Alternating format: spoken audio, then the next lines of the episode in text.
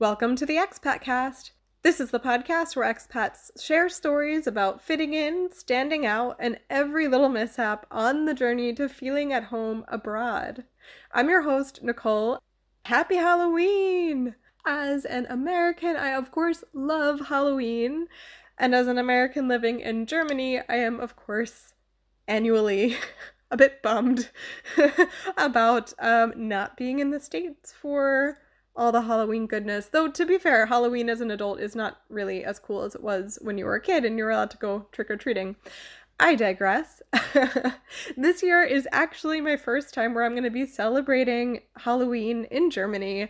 So I actually have three or four Halloween related events that I'm going to this weekend, and I'm pretty darn excited.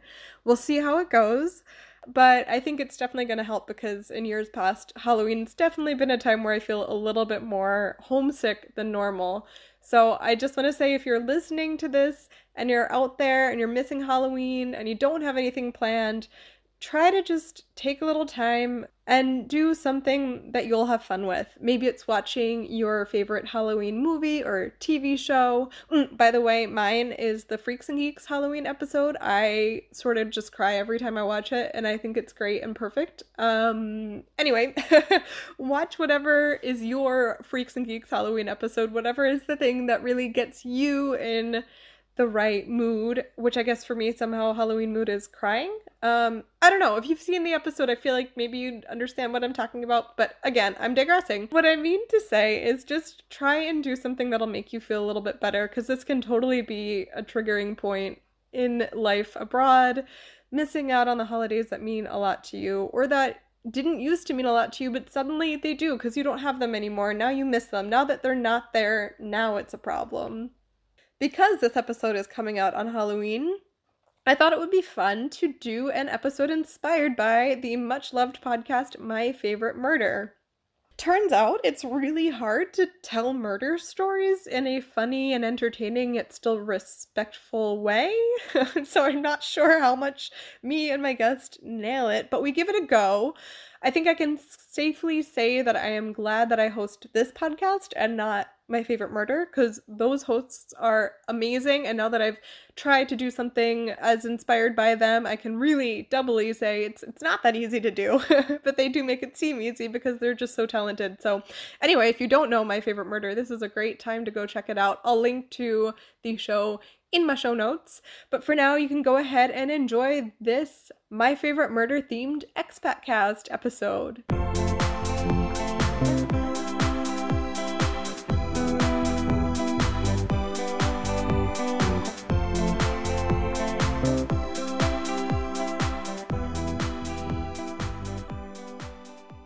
My name is Megan Kelly. I'm originally from Hartsburg, Missouri, and I currently live in Freiburg, and I've lived here, well, for just over a year, but I lived here also two years ago for a summer. And what brought you here? My master's program. So this summer, I finished my master's degree in social sciences with the Global Studies program, which is why I was here two years ago and then back here for a year. And now I'm just looking to stay in Germany and apply for jobs and hopefully maybe a PhD.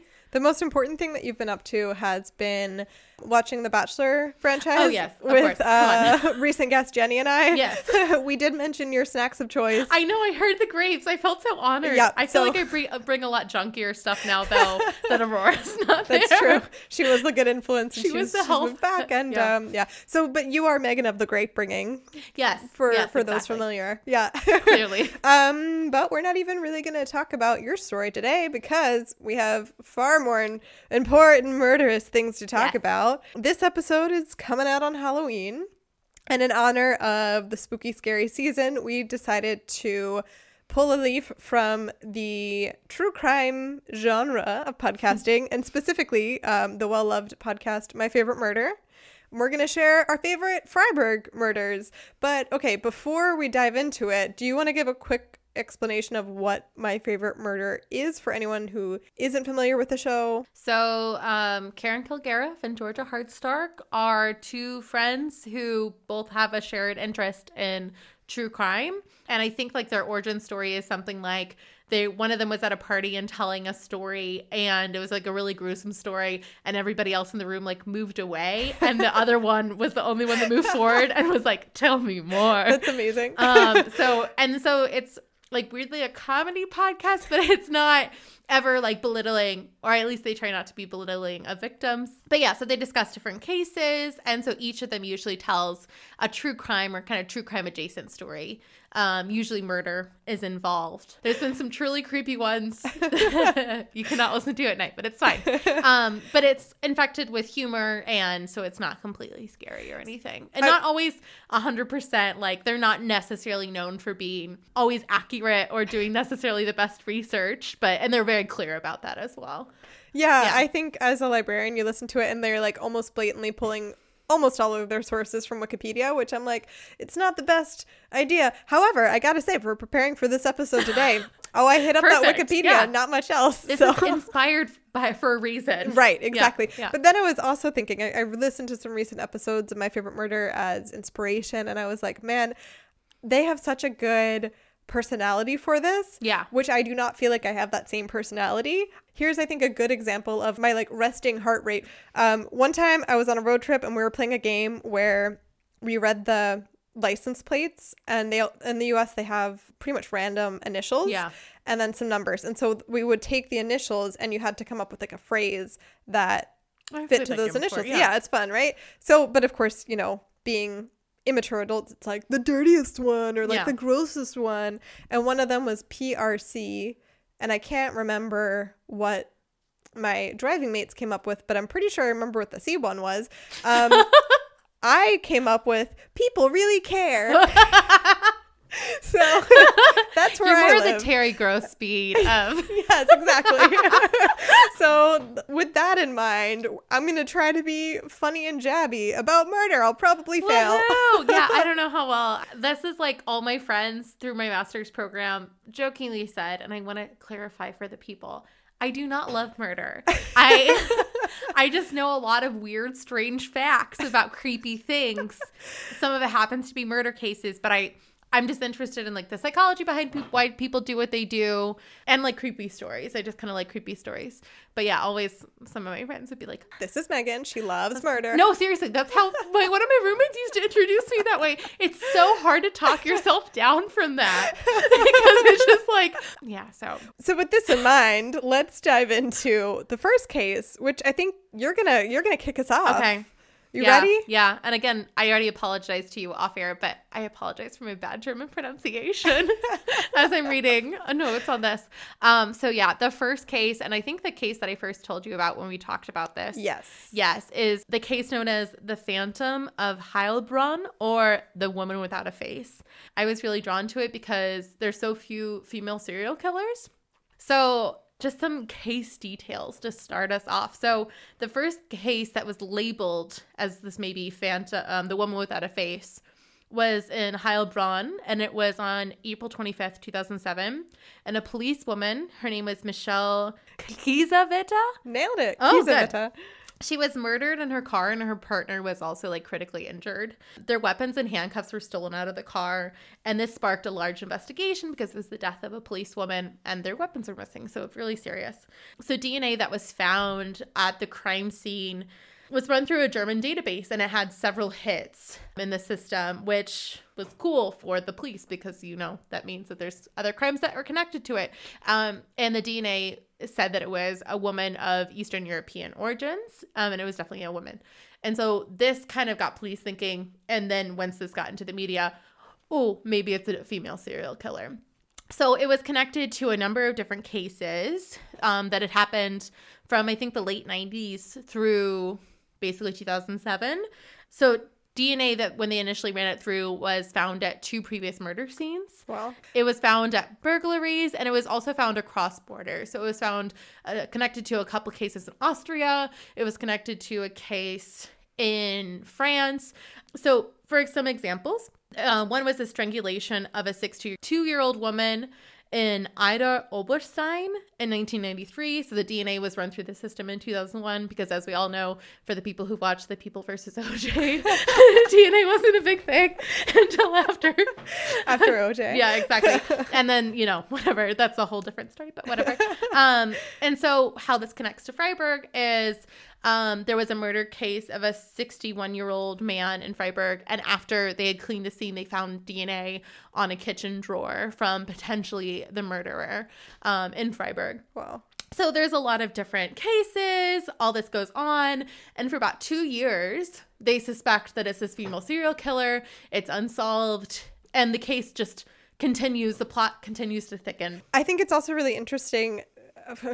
Talking about anything in Germany ties back to World War II in one way or another. And Mm-hmm. this, you know, with DNA evidence as that started to become a thing, I was reading about how what plays into this case and many others is there are really strict restrictions on how DNA can be collected and put in a database Oh, really? in Oh, Germany because they Yeah. misused genealogical Yeah. research during World War II. And so the only, if I remember correctly, which again, we're doing this my favorite murder Yeah. style, so you can't quote us on any of this No. crap. But um, if I remember correctly, they were saying the only DNA that's allowed to go into the database is people who have been convicted of a crime. Oh, interesting. So when they were running the DNA for this case, they were finding all of these other crimes, but they weren't finding a person because that person had never been Mm. put into the database, which means they were never convicted for any of these crimes. Yeah. And so they're kind of like, this is crazy. Yeah. Like, who could it be that did all of these pretty diverse bad things yeah. in so many different Yeah, like places? super unrelated. Like, Mhm. it doesn't fit a temp- typical profile. right. Yeah. But never got caught for Yeah. any of it. However, consistently left their DNA behind. Yeah. So really interesting. That's super interesting. I didn't realize that that was an element to it. I actually hadn't found that. Mhm. That's something really different from what you would hear for a lot of American cases because they feel like a lot of DNAs in this oh yeah, system. they you just take like- all the DNA. Yeah, it's just like uh, same with like all web data, right? Oh, like yeah. you don't get asked, do you need to accept these cookies or not? no, no, no. Like they you just are take them. the- Yeah, of course. Yeah. Okay, cool. So, cool, cool, cool. so what happens next? Yeah, so there's like 40 cases Jeez. over the course of 15 years. I mean, just these is all in two years. This is all in two years that this is being analyzed, but crimes that had happened over 15 years. And over 3,000 women were tested for DNA, and there was a massive reward for information, but nothing happened. So, what happened was in March of 2009, a match of the DNA was found in a burned body of a male asylum seeker in France, which didn't make sense as the DNA was female.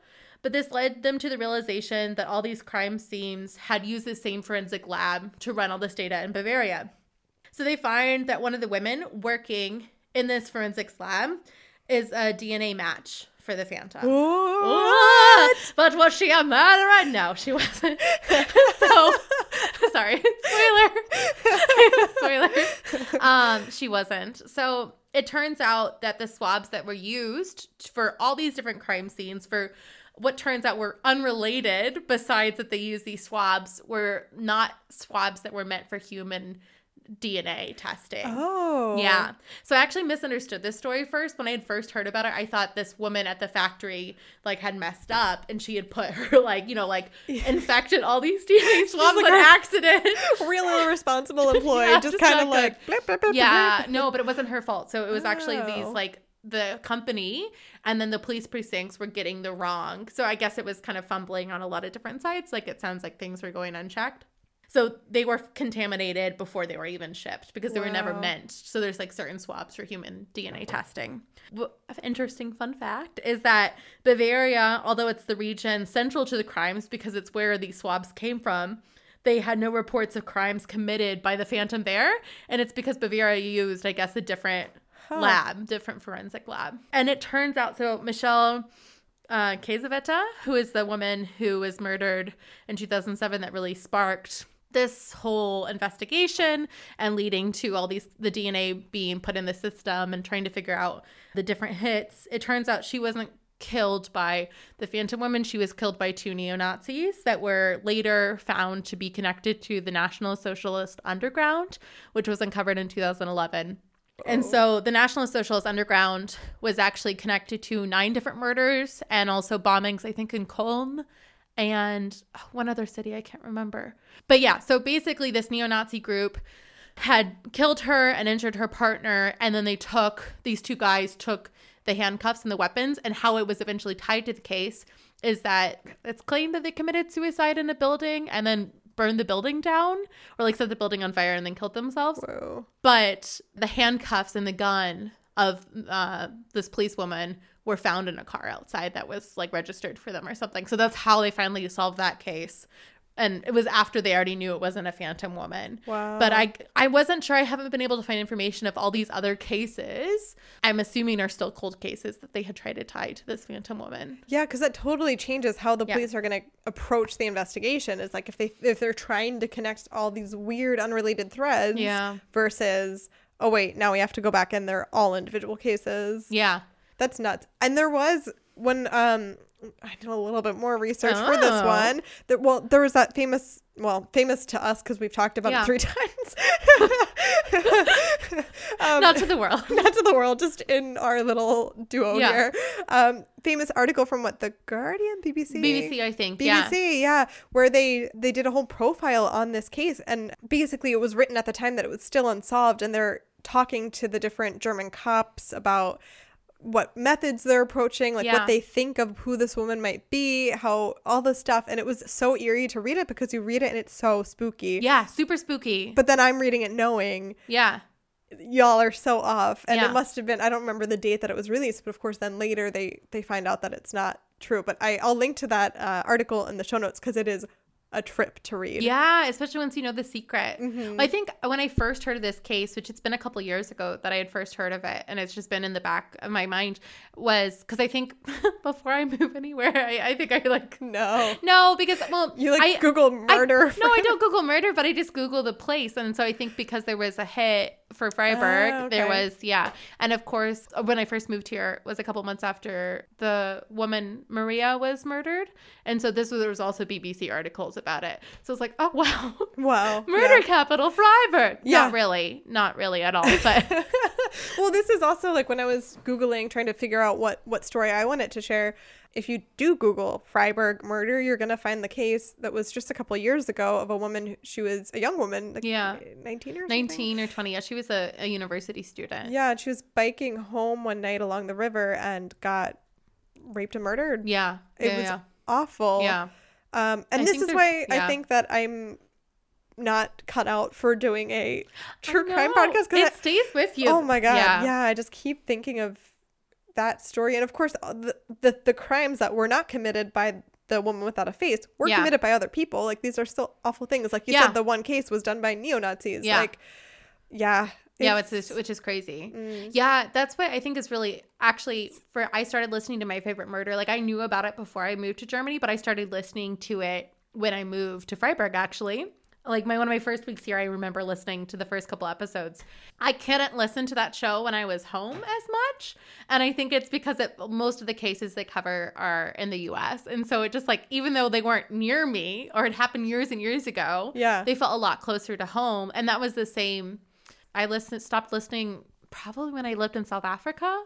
And it just because I finally caught up to all the backlog, but also because it's like when I was in South Africa, I always, I, lo- I loved living in South Africa. It was great. But there was such a level of like fear instilled in people from like the moment before we even moved there. Like, you have to watch out, you have to watch your back. It's not, which wasn't the, I didn't find to be the case, but I think so in places where you fear, like where it feels more connected in some way, like Right. it's harder for me to listen as well. yeah, It's like I remember reading Gillian Flynn, who wrote Gone Girl. yes. I, in Dark Places, I read that when I lived in Turkey, and I was so glad I did because even though it was a fictional book, it like took place in a rural farmhouse in Missouri. Oh my god! And it was yeah. like the whole family was murdered. I was like, there's no way I could have read this book at home because I would have your just farmhouse Oh yeah, in Missouri. Missouri. yeah, I would have just been like up locking my doors Oh like God. six times. Yeah. So. So Yeah. one thing that I still am flabbergasted by Mhm. when I was doing my research for what story I wanted to share, I came across a case that I do not believe that you had not heard of. No, I had never heard of. Yeah. Okay, I so- was blown away by. the case that I'm about to talk about centers around Heinrich Max Pommerenke. Heinrich Max Pomeranka. Uh-huh, we're That's gonna go with I that. AKA the Beast of the Black Forest, AKA the Frauenmörder, the woman murderer. Mm-hmm. Megan, you study.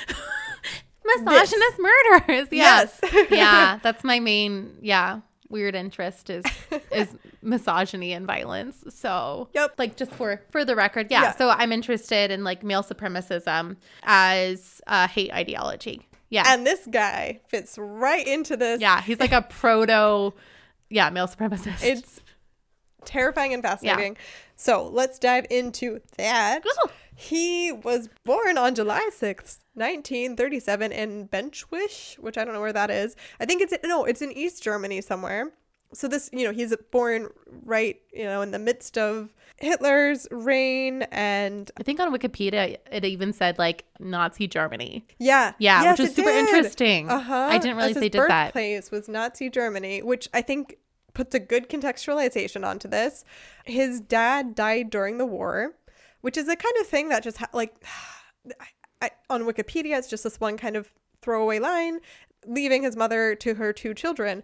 And also in life, I find that this is just kind of like a thing that happens. Like people mention, oh, like their grandparents died in the war or their grandparents Mm-hmm. were involved in the war. But like that alone does a lot psychologically to get into people's heads. Like that's that's big.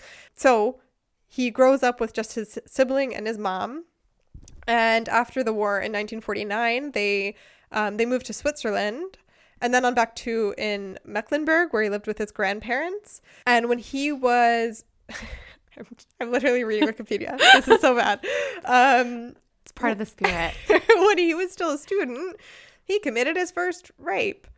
Oh, this is such a funny sentence. After completing a painting apprenticeship and another rape.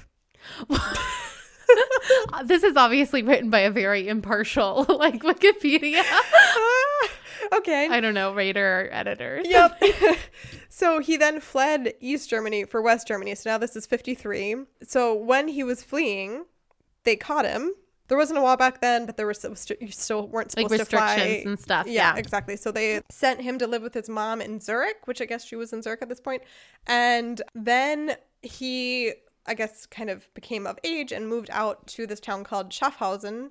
And he was also accused of rape there, for the record. Just escalating. so at this point, Switzerland kicks him out of their country Smart move, for really. all of the rapes. Yeah. Yes. Um, and he was banned from entering the country for 10 years, which seems strange, Yeah. but Okay. sure. Okay, okay. cool. Um, he'd also done other things or been accused of other other things like robberies and here it just says moral crimes. So Ah. make of that as you will, because and that was in um, Bregenz in Austria, where Hmm. I guess he'd also lived. So he's already got quite a record, quite a history.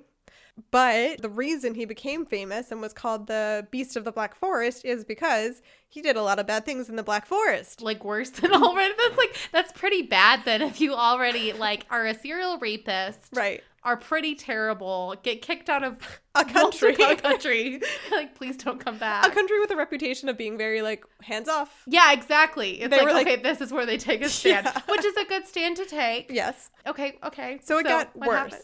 So he later said that he was triggered when he watched the movie The Ten Commandments by Cecil B. DeMille, Okay. which he watched in Karlsruhe, which is about an hour ICE train ride Yeah. from here, hour north. I guess there was a scene in there where it led him to come to the conclusion that all women are the root of evil. And Oh, so casual. it is now his mission to punish them. Hmm. Right. This is such an interesting phenomena, though, of of it's specifically men, from what I know of, watching movies and then committing violence after watching movies. Hmm. So this is like um, the same happened after Clockwork Orange. Is that there was like gangs that were like good guys went out in the street and tried to like recreate the gangs from Clockwork Orange or Fight Club. Like I know that after that movie came out, like men started fight clubs, even into the like early 2000s. And It's like, did you not get the point? Like, did you? that you was the opposite of the point of it? didn't read the whole thing. You just Yeah. read like the first half, and you were like, "Oh, Fight Club, cool. oh god." no, but so that's what's interesting is like Yeah, it's There's some kind of specifically connection. seems to be. I mean, maybe it's just because also men are more likely to commit violent crimes or are connected to more violent crimes. But yeah, that's interesting that you would watch a movie. I don't know. Mhm. I've personally never watched a movie and been like, I should go do that. this one movie has driven me to this very large Yeah, conclusion. seems and, like a really bad excuse. and then to like take it onto himself and Yeah. be like, okay, and I will heed the call, which I just no one called me, just it's in my Yeah. own head. But Yeah, I will yeah. heed the call. He literally left the movie theater and committed a murder of course. that night in a park right nearby. Um, and the body showed signs of being raped and also slit at the throat. So Mm. yeah, he's off to what turned out to be the start of a whole series of similar crimes. So this was in 1959. That March, I think this was like January, February when he killed the first woman. In March, he abused this other woman in a hut, I guess, in the woods, sort of on the outside of this city called Hornberg. And then he did kill her at the end. Of course, yeah. Yep, yep, yep. Uh, in May, just a couple months after that, in Singen, he broke into this girl's house, an 18 year old. He tried to strangle her, but she was actually able to get free and call for help, and so he fled. Um, and this was the first time that they had some kind of description of him because the girl was able to give um, at least a physical description, but they didn't connect him to the last two murders because these are all happening in different towns. oh wow. But at least now it was on the record. Later, and actually the next day in May, he boarded a train in Heidelberg heading south. And while he was on this train, he murdered again a 21 year Oh, I old. did read this one. He threw her off the train, right? He threw her off the train, and the the train was heading down towards Basel, and so they were passing Freiburg Yeah. when this happened. This is the Freiburg part, near this town called Ebringen. And so he he must have murdered her a little bit before then, because at this point is when he he presses the emergency brake on the train, and then two miles later the train comes to a stop, and that place where it came to a stop is Schallstadt, which is it's right around the corner from here. yes. yeah. Wow. Um, right. So while the train is stopped, he gets out of his bed and drags the corpse off the train and like down to a nearby road. And this is extra f- freaking creepy. While she's dead, he rapes her, rapes her dead body. It's this guy's horrible. She was traveling with friends though, and so she was reported missing.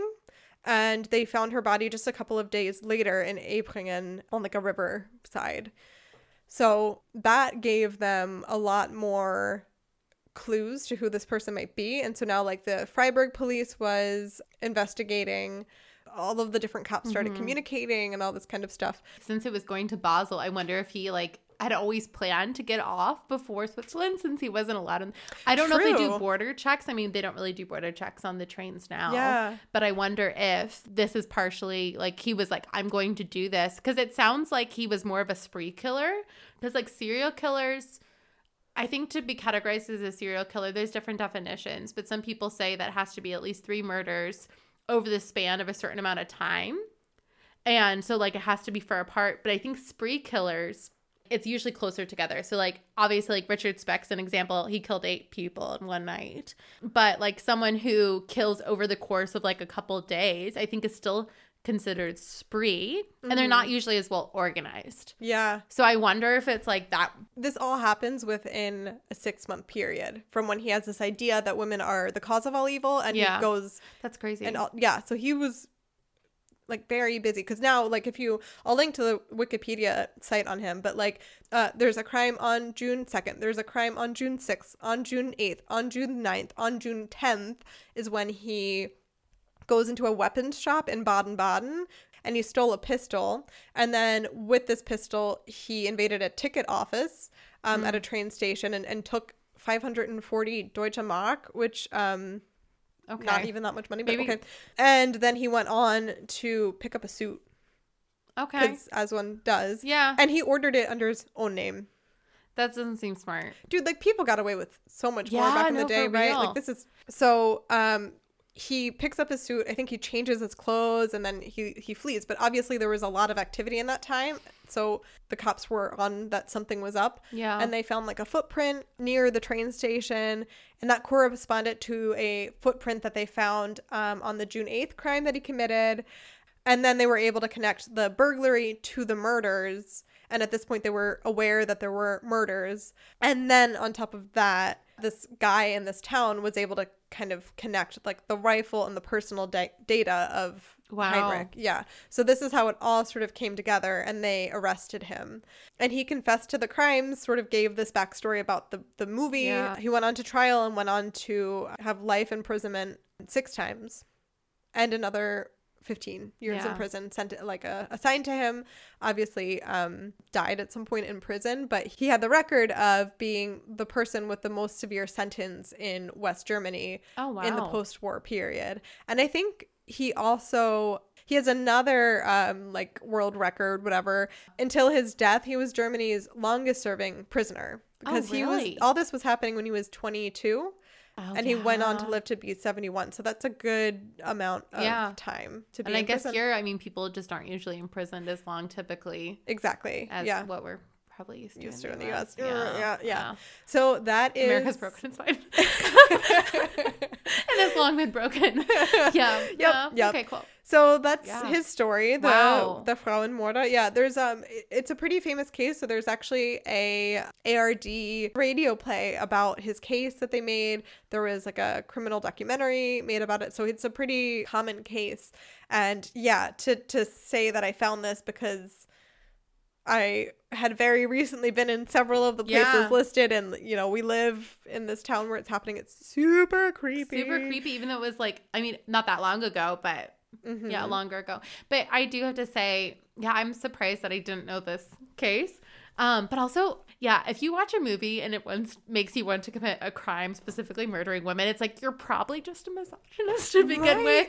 You probably also blamed your mother Yeah. yeah, in some way, because that's a really common theme among really famous US serial killers. It's like, my mother was so terrible to me. Like, even if they were in family situations where their father had abandoned the family, they wouldn't blame the father. They would always blame the mom. Well, yeah. Yeah. And this is why I sort of wanted to highlight the sentence earlier where it's like his dad died in the war. yeah. You know, he was born in a really awful time in Germany and he was directly affected at a very young age by this and which is not to say this directly leads to Yeah. becoming an awful terrible serial killer. Obviously a lot of people didn't go that route, Yeah. but yeah. Well, and it's, I think, that, well, two things come to mind there. One is that it used to be an idea that I heard a lot among friends who are interested in true crime that that the reason the US has so many serial killers is that there were so many young boys without fathers because they died in World War II and that's why the 60s and 70s like had such a huge numbers of serial killers and one that's kind of like uh, I don't know, coded language that's not great. I feel like but two, it doesn't make sense because obviously there's so many other places that have been affected by war and have ongoing wars, and it's just they don't seem to have, or maybe it's just not the fascination or the number or the resources to investigate serial killers. But the second thing is that like it's also really common among serial killers, maybe most notably with um, the recently caught Golden State Killer who was caught two years ago, who was active a long time in California, and he started as the East Area Rapist. Actually, he started as the Visalia Ransacker, so he had all these different names, Huh. and they didn't know for sure that they were all connected. They were the same person. So he started breaking into people's homes, and then he started raping women. And then he started murdering people. So this is often common, like a common trajectory is that like obviously sexual assault should be taken seriously no matter what. Like it's and it's just not taken seriously enough. But especially if someone has a pattern of this Yeah. behavior, it's super frightening because they could escalate to further violence of taking someone's life, which is what the case was there. And it, with the case of the East Area Rapist, he was also a police officer, or the Golden State Killer, East Area Rapist. He was a police officer, so he used What? his badge, yeah, Oh, and then he like was caught stealing something which and so he was asked to like come in for a meeting and he's like i resign. And like immediately because he i think he knew that he would probably be caught if yeah or be connected to stuff because it was like also suspicious stuff that he was stealing oh he stopped like around the time the dna evidence became a thing. So they, they so there's rumors i don't know if it's ever been confirmed now because obviously they've captured him not captured they caught him now with dna evidence because of like 23andme like one of his distant relatives oh. took a 23andme they had dna evidence from the system they ran it through the system this is how they caught him Oh my god. yeah Okay, wow. anyway if you want to know more about that michelle mcnamara the late and great has a fantastic book Yeah. it's so well written it's so good but it was just it's Yeah. really heavy like as it should be Right. Because this is the thing too. Like, I mean, even in the couple of stories that we told, there's so many I mean, you could just get lost thinking in a whole of like these individual lives who are very affected Yeah. by all of these crimes, and that, uh, yeah, I don't always engage with true crime because this is, it's a yeah, lot to this is kind in. of like how to stop. Yep. Yeah. Yep. Yep. Yeah. So there was our attempt at taking a humorous angle on Yeah, I know. all, all Um, the nervous laughter. of Yeah. awfulness. oh God. So um yeah. Well, on that note, we're gonna round the corner and head to home with our ending segment. It's called Zack Zack Zack. I'm gonna ask you three questions. You're gonna answer them without thinking it, overthinking it. Just go with your gut. Oh, I'm really bad at not overthinking it. so it sounds like you're really ready. so ready. Okay. What is your favorite Halloween candy? Oh, Reese's peanut butter cups. Would you rather go to a haunted house, watch a scary movie, or go trick or treating? I think go trick or treating, and that's just because I have a very particular distinction between creepy and scary. I like to be creeped out. I don't like to be scared. Okay, and finally, what is your favorite costume or favorite thing that you've been for Halloween? Oh God. Um. Hmm. I really liked. I've been a Freudian slip a lot. As it's so simple, you can make it anywhere, and especially because I've not been living in the U.S. and it's like I don't know if we're gonna celebrate Halloween wherever I'm living. It's like it's a really simple costume to put together um, with stuff I have. and for Yeah. people who haven't seen the viral post of how Yeah. to make that costume, what is it? It's like so I wear a slip usually, and then I put words associated with Sigmund Freud on said slip. So it's a Freudian slip. So like super ego, ego, penis envy, Oedipus complex, you know, all the good stuff. Yeah, I think that's one of my favorites. a good one. yeah, Well, thank you so much for coming on. thanks for having me. I this had a delight. blast. Yeah. Have a good Halloween. Thanks, you too. Oh, thanks. Thanks again to Megan for being my guest. Megan is actually also going to be my guest at one of my Halloween events coming up soon, which is the murder mystery party that I'll be attending. Because guess what? Megan loves murder. Perfect, huh? Thanks for giving this episode a go with me, Megan. You the best. I also want to thank Amy Lungi Art for the logo and to Side Hug for the theme music. They're on Instagram at a hug from the side. And while you're at it, we're on Instagram too at the Expatcast. We're also on Twitter at the Expatcast, and you can email us at the Expatcast at gmail.com. You can also, by the way, rate and review us. That would be a real treat. Get it? It's like trick or treating. Okay, okay, I'll stop. Anyway, go have yourselves a merry little Halloween. Eat a lot of candy, eat some baked goods, do your thing, and we will be here back in your feeds next week with an episode about imposter syndrome. It is a really, really good one, and I can't wait to get it to your feed. So until then, have a great week. Choose.